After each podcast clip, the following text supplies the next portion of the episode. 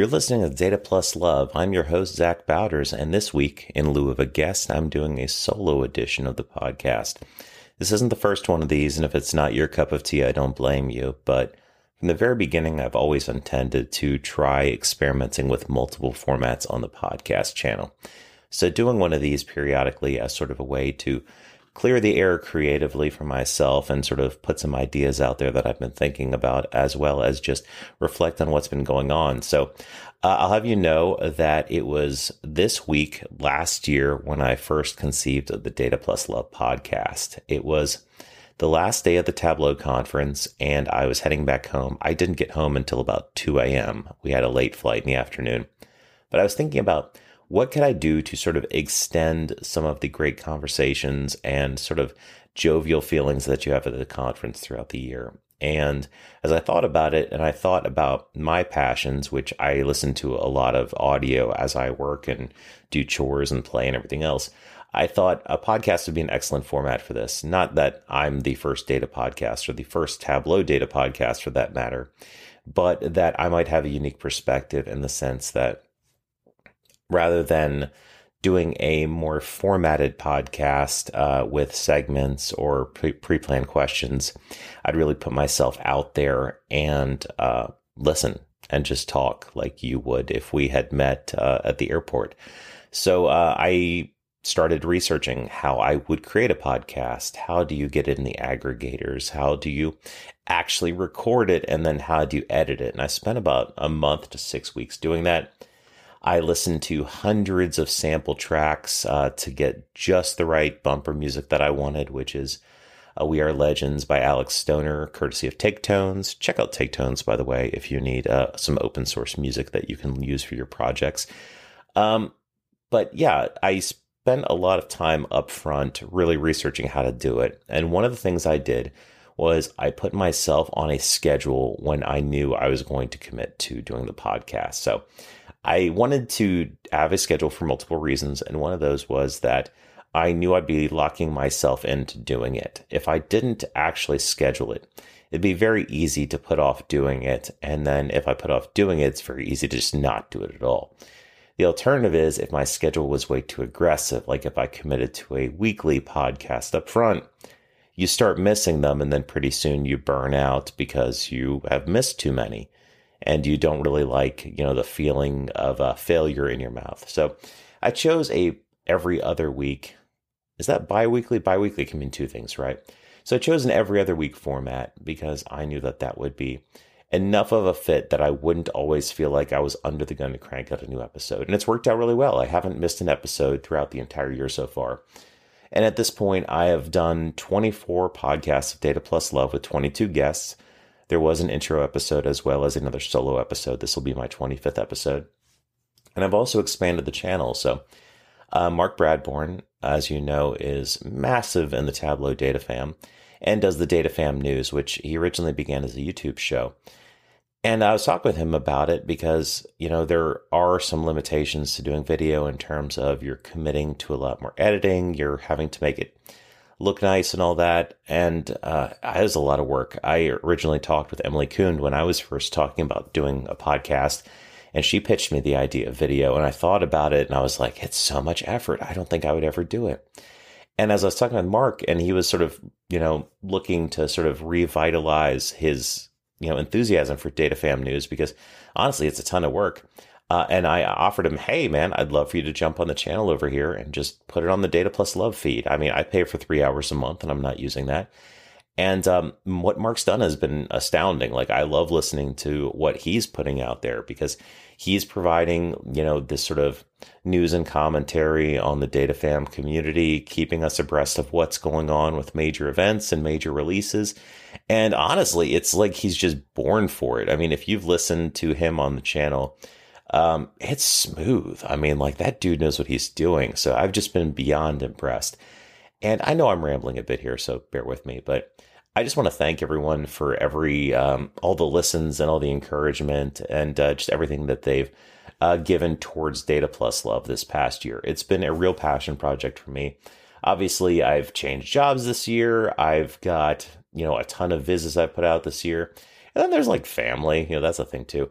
But I mean, you make this something I love to do, not for praise or anything, but I love hearing that people are getting into it. And one of the things I wanted to do from the beginning was I didn't want to become a celebrity centric podcast. It's really easy to sort of fall into just doing data royalty because it juices the numbers real good.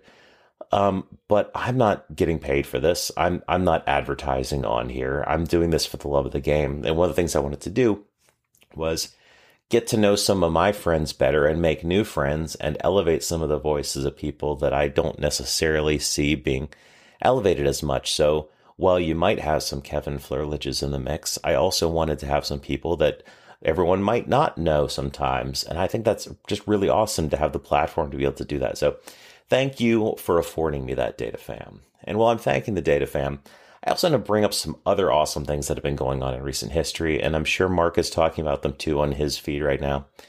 But uh, this past week, Adam Mico and Priya Padham put out the DataFam blog post, which was a blog post written by all of you. 30,000 words from 128 authors in 21 countries and six continents. Way bigger than last year's. I submitted, I know a ton of other people did. And it's a long read, I'm not going to lie. But if you commit to it, even if you have to break it up into a lot of chunks, it's just just a really edifying experience because you're getting to see the different perspectives from all sorts of people, both that you might be very familiar with or look up to, or brand new people that you might not be familiar with at all. And just hearing about what has made a difference for them within the overall data community and who their inspirations are. And it's just this big, like, love fest. It's really spectacular. I appreciate all the effort that everyone put into it, both all of the writers as well as Adam and Priya, who, you know, coalesced all of this and also beat the bushes to get us all to get out there and write our entries. And um, Adam's blog's killing it. I just love what he's doing. I love his mentorship with Priya. Amazing people. Thank you very much, guys. And also a thank you right now to Michelle Frayman and Autumn Battani um, who are doing an end of the year card exchange. So if you're on Twitter, check either of them out. Um, it's a great opportunity for people to give each other a little extra love this time of year. You know, we're all, it's dark outside at four in the afternoon. It's cold. It's not the happiest time of year. Um, as we lead up to the holidays, it gets happier and then it gets worse afterwards for a lot of people.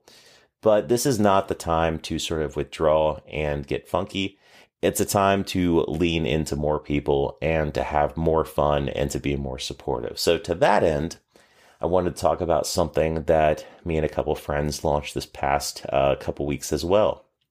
So, a few years ago, there was a Tableau project called Data Dare, which had gone defunct a few years ago. It was really hot for a brief period. It had a cool hashtag, and it's a great name. I mean, alliteration is always fun. Um, but I was looking for a new community project that could sort of be a little bit more viral internally and be less of a commitment because most projects have sort of a timing factor to them, right? You want to have it done within the month or within the week or the day or whatever.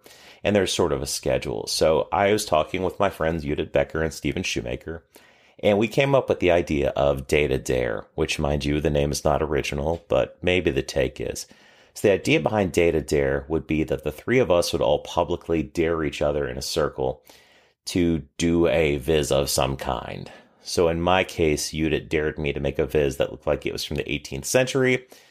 Um, and Stephen dared Judith to make a map and that sort of thing. And then once each of us completed our challenge, we would then get to challenge someone outside the circle. And then when they completed their entry, they would challenge another person. So Think of it as like a data viz chain letter.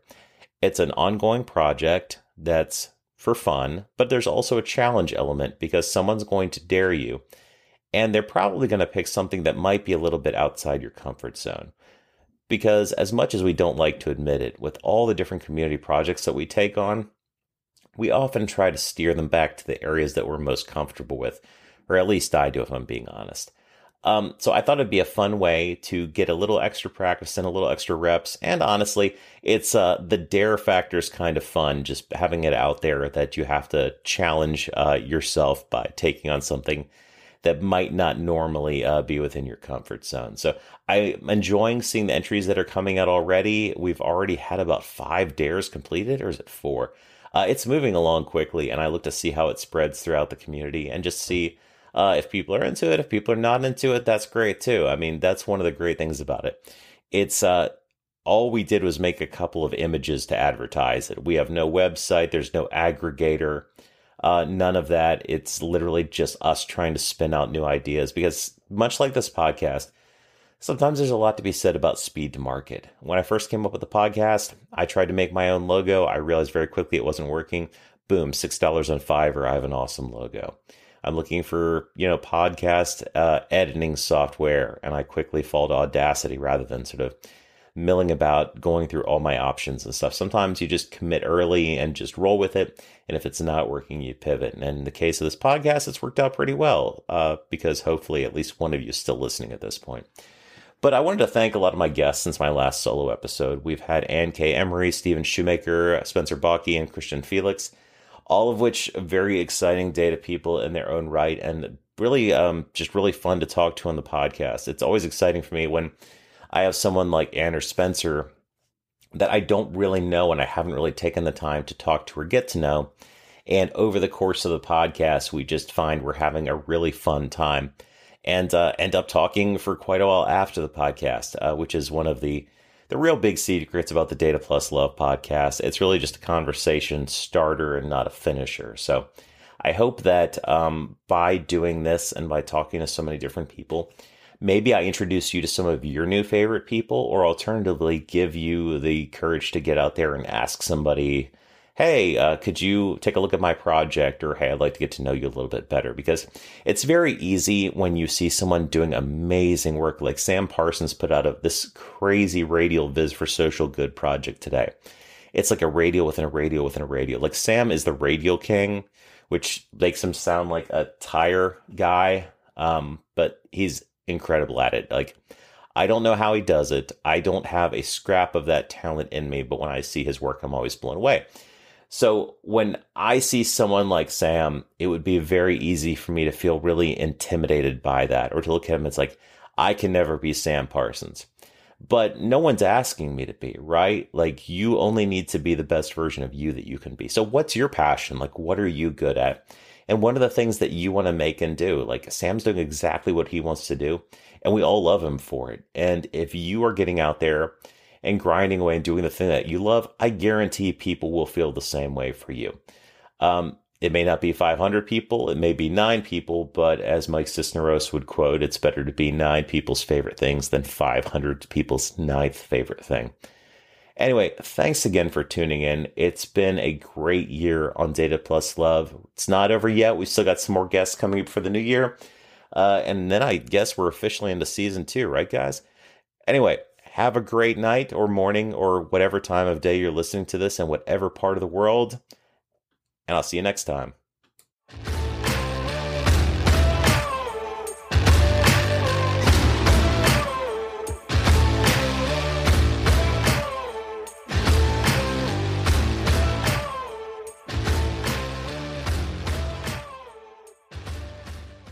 Hey, you're still here? Um, you're probably waiting for like the next podcast uh, to kick in, probably something better. Um, thanks for hanging on. Anyway, if you're picking up what we're putting down, uh, consider buying us a cup of coffee on ko-fi.com slash D-A-T-A-P-L-U-S-L-O-V-E um, just you know drop three dollars in our tip bucket. It helps us buy better equipment. It helps us uh, pay for razor blades to keep me from looking like a wolf man. And it keeps uh, mark's head looking so shiny and beautiful.